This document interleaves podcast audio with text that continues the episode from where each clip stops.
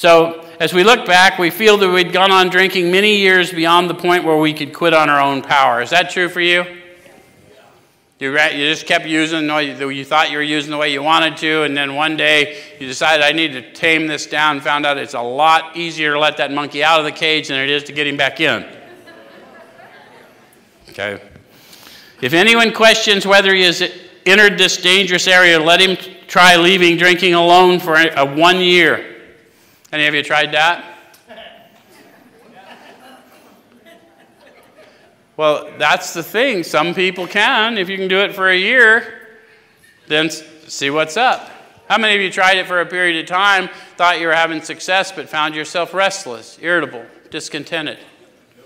The idea that you control and enjoy his drinking is the great obsession of every alcoholic. So I'm not even enjoying life without spirit. Okay?